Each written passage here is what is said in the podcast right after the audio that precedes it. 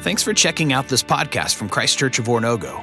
Our hope is that it helps you discover completeness in Jesus. Now for this week's teaching. Well, good morning, Christ Church. It's good to be here with you today. And uh, before we even start, first off, my name is Elijah Daly, if you're new here with us, and I get to be one of the ministers on staff. Um, but before we even jump in today, I want to let you know we actually have um, our high school students getting ready to go to move today. So we're going to send up a couple hundred students up to Holland, Michigan, and they're going to hear the gospel. And so I just want to take a moment, just as a church, and just pray over them. We know that uh, the world ain't getting easier, is it? But we also know the medicine. And so I, I, just want to pray for these students as they get ready to go hear the gospel that God would do a really incredible work there. So would you just pray with me for a moment for our students? Father God, we are just so grateful that you have given us the ability and the resources to carry a bunch of students uh, away out of the distractions of, of this local place and into, into a space where they can hear the gospel and just be with a community that can truly walk with them. God, we pray that it would be not just heard, but responded to, God, that it would embed truly deeply within their heart and soul that it would uh, provide life and goodness and truth that would carry them through the, the, the, toughest moments, the hardest things, but also into the greatest joys. And God, we just pray that even today, as we, as we listen to your word, that we would be changed by it, that we would become an example to all around us, and that we are, ourselves could become um, an encouragement to those students as they return. Lord, we love you. It's in your Son's name, Jesus, we pray, through the power of your Spirit. Amen. Well, today we are, are going to be looking at, going to con- be continuing through our series, Godly Wisdom for Godly Living. And this series really it's it's meant to be just practical. Like it's not meant to kind of blow your mind or have this big moment. Like it's really just meant to look at what the Bible says, in particular, what the wisdom literature says in your Bibles. Like the things that it gives you practical advice for and how to think well and feel well and live well in our everyday lives. And I think Drake has really done a, a, great job emphasizing some of these practical steps and the aspects that of really what make up how we can enjoy our just our, our every every day, every moment, and how we live and how we enjoy what God has put in our life. And today what we're going to talk about is suffering. How to think well, how to feel well, how to live well in suffering. And part of why this subject is so necessary to talk about is because we will all, if we haven't already, we will all suffer. All of us will. And so we know ultimately that suffering is the worst. Like nobody likes to suffer.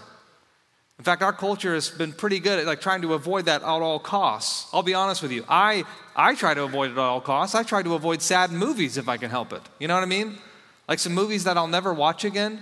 My Girl, have you ever seen that movie? It is sad, all right? Pursuit of Happiness, that movie is just sad all the way to the very end. There's like a glimpse of hope, and then it's over. It's like, this that ain't worth it. I'm not going to invest time. And I don't know about you, about you guys, but like sometimes I'll be like scrolling through the movies. You know, you, you guys know how it is. You're scrolling through, trying to find something to watch. You spend 15 minutes. I swear, it doesn't matter what like streaming service I'm on. I always pass Schindler's List, and the thought always enters my head: Wow, what a great movie! That I will never watch again because it is sad and it's long. It's like three hours of sadness, you know? You want to know another movie I haven't seen since the very first time I watched it? Passion of the Christ. Like, I, am sure that makes me a bad Christian, but y'all, that movie is sad and also long. You know what I mean? Like, I have a friend, he always jokes because he's like, you know, we all bought that movie. You know, we all have that movie, but it is still in the plastic wrap at my parents' house because this is not one you take out on a Friday night when you're trying to figure out what you're going to just, you know, hang out to. Because suffering and sadness are hard to deal with. We try to avoid them if we can do so. And that's what we're talking about today. The fact that as much as we can try to avoid it, it's just really difficult. So, how do we actually live well when it, when it happens, when it comes? How do we think well? How do we feel well? God addresses it. He gives us wisdom. He speaks about the source of our suffering, the experience of our suffering, and the redemption of our suffering. That's where we're going to go this morning the source, the experience, the redemption. So, where does suffering come from? Let's look at the source of our suffering. Now, what I love about the wisdom literature in our Bibles is that it gives us a vast spectrum of understanding when it comes to suffering. Proverbs says, Do bad things, get bad things. Do good things, get good things. right? Like, listen to what it says in Proverbs 14 14. The faithless will be fully repaid for their ways, and the good rewarded for theirs. It's pretty straightforward. And this concept, it's found literally all over the place. Good people will generally live good lives. Like when you take care of yourself and your finances, your health, your relationships, you generally won't suffer. Like this is kind of a general understanding. Wise choices lead to comfort and convenience. But Job, Job rounds us out. Job says, but not always. So sometimes you can be faithful and you can be good and you can be righteous, but things still happen in your life that feel unbearably hard. And if we didn't have Job, man, we would be constantly living a works based life. We'd be constantly thinking that our suffering is a result of our sin. But Job shows us that our world and our story is far more complex than that. We actually have an enemy that hates us, working against us, causing evil, but at the same time, there's a God who loves us and he's using it for good. Now, Psalms, Psalms is this mixed bag of emotions. Like it's generally someone who is on their knees because they need deliverance. They need deliverance from their own sin, but they also need deliverance from others' sin, from a world of sin. Listen to what it says in Psalm 130, 1 through 4. Out of the depths I cried to you, Lord. Lord, hear my voice. Let your ears be attentive to my cry for mercy. If you, Lord, kept a record of sins, Lord, who could stand? But with you there is forgiveness, so that we can with reverence serve you. See, sin and death are responsible. It's personal, it's inside, and it's corporate, it's out there, and it ultimately results in a world of brokenness. And so we see that, like, sin is part of what leads to suffering and ultimately what perpetuates a world of suffering. And so we see here this source of suffering. It's kind of complex. You know what I mean? Like it's not just one thing. But if there is a way to simplify it, if there's a way we can make this general statement about where suffering comes from, I think we can say this that the su- source of suffering is sin. Sin breaks things, sin pushes the bounds of what is possible. Now, when I was younger, we moved around probably more often than most people. And I remember when I was in the summer of my kindergarten year, I was going into first grade, we moved to Iowa. And when we moved there, we moved into this apartment complex because we were still going to kind of wait to look at the, the neighborhoods and the houses and just figure out where to, where to plant, you know. And I thought this was amazing. Like when we moved into this apartment complex, it had a pool, it had like a playground. And so, like, as a little six year old kid, I was like, man, I'm gonna go out here and just play every day. That's what my sister and I would do. We'd go outside, we'd get on the playground, play around. There was this merry-go-round that we loved to play on. And, you know, we'd get that thing spinning as fast as we could, you know. But then there was what we realized is that it was just far enough off the ground that we could actually crawl underneath and sit in the middle of it and then the, our, we would spin it as fast as we could, and then, you know, we'd get out and the other person would have a turn. You know, We'd do this go back and forth, back and forth. And I remember one time I climbed up in the middle of that thing and my sister was spinning it around real fast and then she stopped. And I said, All right, I'm getting out. And I put my foot out to start to, to get out. And then she started spinning it again. And I'm thinking, you know, where this is going. Now I'm going to give my sister the benefit of the doubt and just assume she didn't hear me. But my bone broke, right? Why? because we weren't made to do that. Like our bodies weren't made for that. This is part of what we mean when we start to talk about, about sin. Sometimes when we think about sin, we think of God getting a rule book and writing down all the things that we have to do and how we're not allowed to have any fun unless we're laughing at how dumb the devil is, you know? But that's not what sin is. Sin is something far, far more than that. It's when we warp reality it's when we take what is true and real and we change it to what it is not and will never be. And so it leads to suffering. Because the things we pursue simply weren't made to do that. Like you might want to jump off a tree that's 100 feet tall, but your body wasn't made for that. You might want to eat 40 plates of brisket all in one sitting, but your body just simply wasn't made for that. And it can't do it in that way. And that's the thing with sin. It's not just what you can and can't do, it's also how you can or can't do something. Like you were made for sex, but in a very specific context. You were made for adventure, but in very specific opportunity. You were made for food, but in a specific way over a period of time. And this is what makes sin challenging. It's not always that we want bad things. In fact, that's what makes it so difficult, is most of the time we want good things. We just want them in the wrong ways. We want to take shortcuts if possible. And so suffering is the result of sin. Proverbs shows us suffering when we are the ones who have sinned. Job shows us suffering when we are the ones who have been sinned against. And Psalm shows us both of these aspects, and it shows us a world broken by sin. And the psalmist collects all of this into a groan because the psalmist is in a state of despair because he is at all sides reminded of pain and suffering all around him, even inside of him. And it's sin. So as we navigate this question of suffering, as we have this, try to have godly wisdom within it, we have to ask this question What is the source of my suffering? Why am I suffering? Is it the consequences of my brokenness? Is it the consequences of somebody else's brokenness, or is it the consequences of a world of brokenness?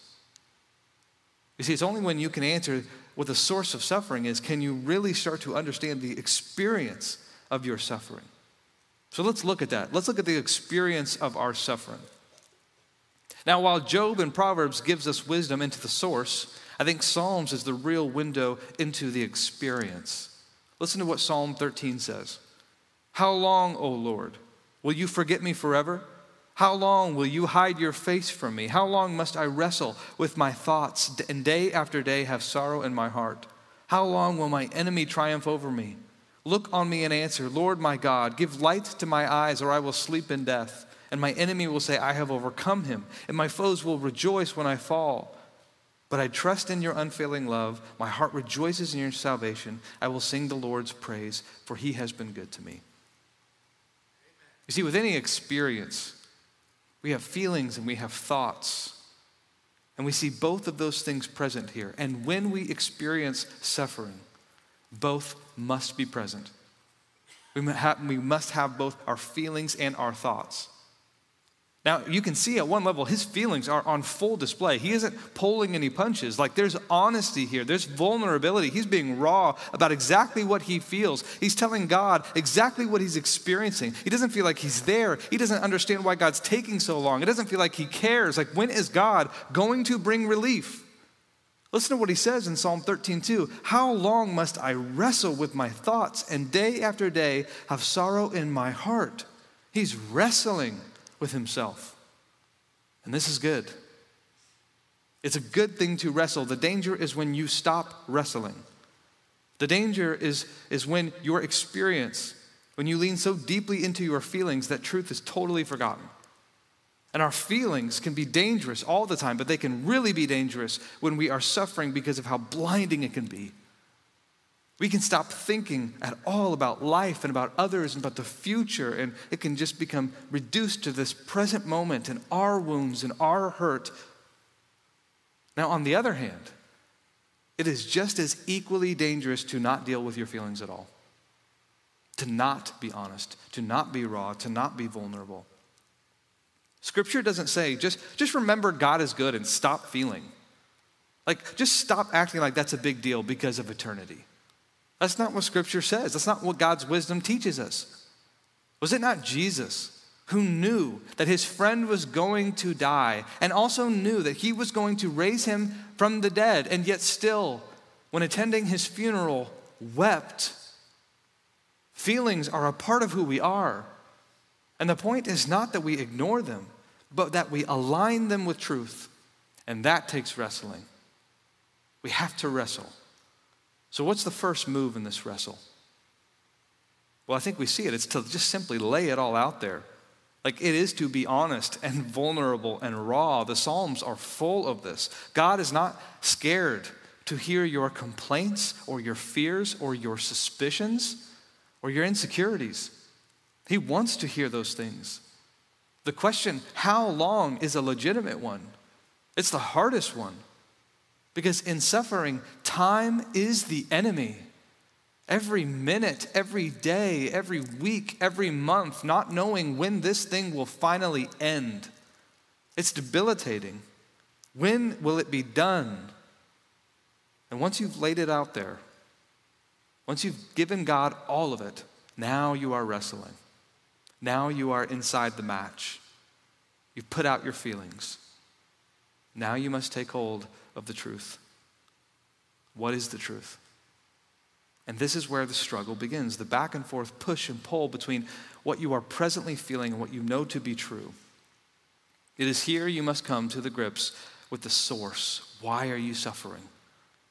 And of course, we know that it is sin. But is it sin committed against you? Is it sin committed by you? Or is it sin around you? This is the heart of the wrestle. It's why, it's, it's why this is the most brutal part to come to grips with. It's the heart and soul of this battle. C.S. Lewis describes this well in the Chronicles of, of Narnia. Have I ever told you guys I like those books? Those are good books. There's a book called The Magician's Nephew in this series, and there's a boy named Diggory, and he wakes up an evil witch. And he accidentally pulls this witch into this new world that Aslan the lion is creating. And it is an incredibly beautiful sight as, as Lewis describes what's happening here. The, the lion, Aslan, is dancing around. And he's singing this song. And with every syllable, something new comes into existence. And Diggory and the witch and those with him, they just, even the witch is taken back. They just watch as the beauty of this world is created by the song of Aslan. And, and what you need to know, too, is earlier in this book, Diggory's mom, she's dying of sickness. And so when Diggory sees Aslan and his power and his beauty, he says, Surely this lion has something that can help heal my mother. And so when all of the creation is over, when they see all of it and they just see that it is good, he cre- finishes creating the world, and Diggory goes to the lion and he boldly asks if he can have a magical fruit that he can take back to his mother so that she can be healed.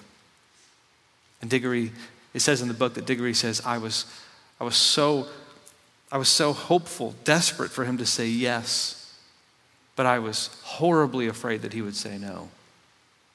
And what happens is Aslan doesn't even, doesn't even respond.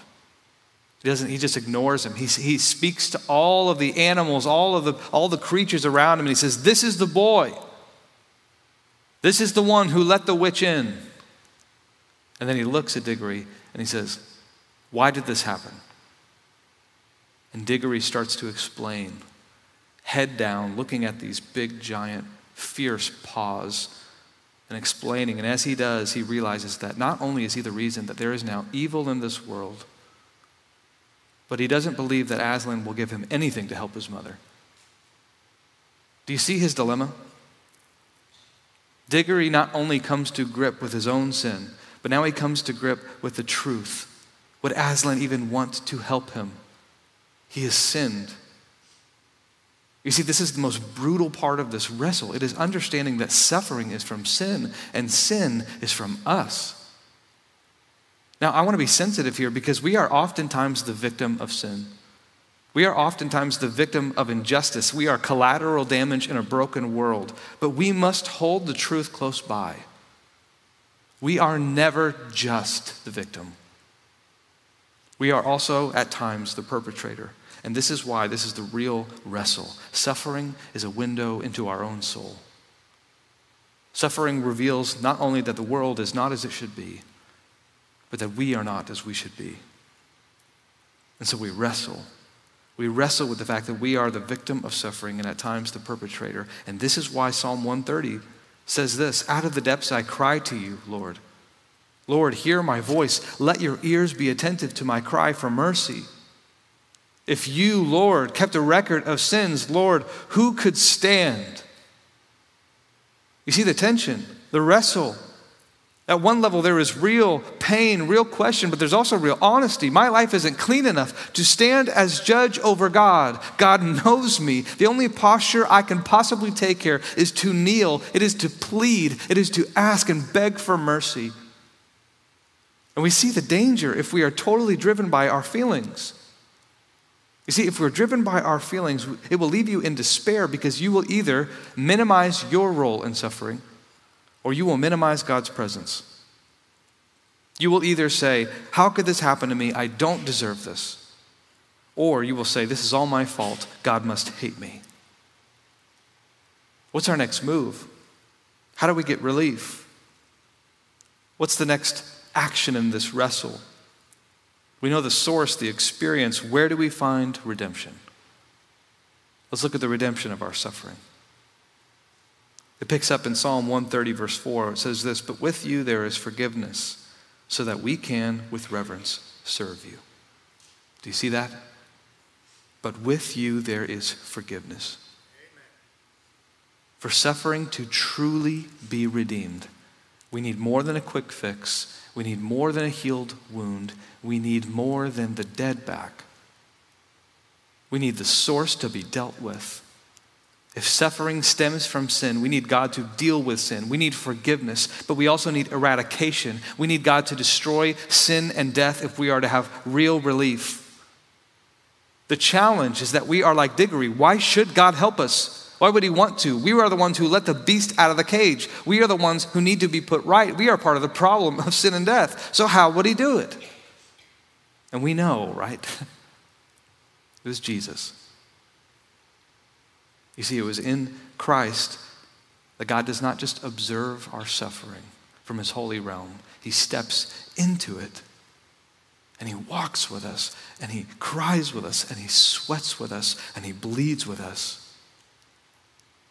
You see, Jesus was the only one who was in a world of sin, who became a victim of sin, but was totally innocent of it himself. He was the only one truly worthy to never suffer, but instead he took our suffering upon himself. He exchanged his life for ours. And he took all that sin, and he took all that guilt, and he took all that death, and he prayed the prayer that only we should have prayed my God, my God, why have you forsaken me? So that we could pray the prayer only He should have been able to pray Our Father in heaven, hallowed be your name. You see, when it comes to suffering, we will never know why God doesn't snap his fingers and either heal us totally or wipe us off the planet. But the cross is the emphatic embrace. It is not because he does not care. His death is the ultimate solution to our sin and death, and his resurrection, our only hope. And this is what the psalmist is anticipating. This is how we make it through. He says, I know that despite my circumstances, you are willing to save. You are actively working. You are presently near. The psalmist always returns to this. So must we. We must never minimize feelings, nor let them eclipse the truth. We must always take a posture of surrender that leads to praise. Listen to how all of these Psalms end. Psalm 130 Israel, put your hope in the Lord, for with the Lord is unfailing love, and with him is full redemption. He himself will redeem Israel from all their sins. Psalm 13, but I trust in your unfailing love. My heart rejoices in your salvation. I will sing the Lord's praise, for he has been good to me. Psalm 42, why, my soul, are you downcast? Why so disturbed within me? Put your hope in God, for I will yet praise him, my Savior and my God. So, in suffering, the psalmist approaches God on his knees, feelings in one fist, truth in the other, lifting them to God in total surrender. This must become our posture as well. And when it does, God will start resurrection. Romans 5 says, Therefore, since we have been justified through faith, we have peace with God through our Lord Jesus Christ, through whom we have gained access by faith into this grace in which we now stand. And we boast in the hope of the glory of God. Not only so, but we also glory in our sufferings because we know that suffering produces perseverance, perseverance, character, and character, hope. You see what he's saying? He's saying, the resurrection doesn't just mean God is going to bring good from his own suffering, it means he will bring good from ours. Nothing is wasted. Every moment of hardship giving way to an eternal glory that will far outweigh this present condition. Like a mother struggling through labor, there is life on the other side that will make all the pushing and pulling and struggle worth it. Not because it makes us forget the pain that we went through, but because we will see the product of what God can create through it. We are resurrection people. And so our suffering is never void of meaning. So, in light of this, there is practical application in how we suffer. The first is this suffering is indicative of a world that is broken by sin. It is a loud reminder that we are not home yet. And we should never become so comfortable in this world that we, start, we stop longing for the next one. Because our world is broken, it will sometimes break us. And it won't always be because we sinned, but because sin is all around us. Like loss of life, clinical depression, cancer, these scream for the need of rescue and resurrection. And this is what God is doing in the midst of us right here, right now. He's redeeming every part.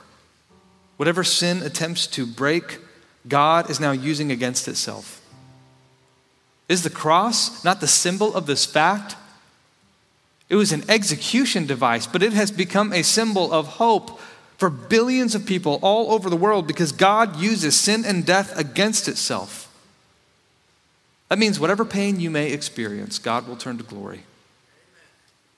And because these first two things are true, it means that we do sometimes actually have to come to the grips that suffering is the result of our sin. Sometimes a hospital visit is the result of our negligence or indulgence. Sometimes a fractured relationship is the result of our selfishness. Sometimes our anxiety and stress are a result of putting value on the created instead of the creator.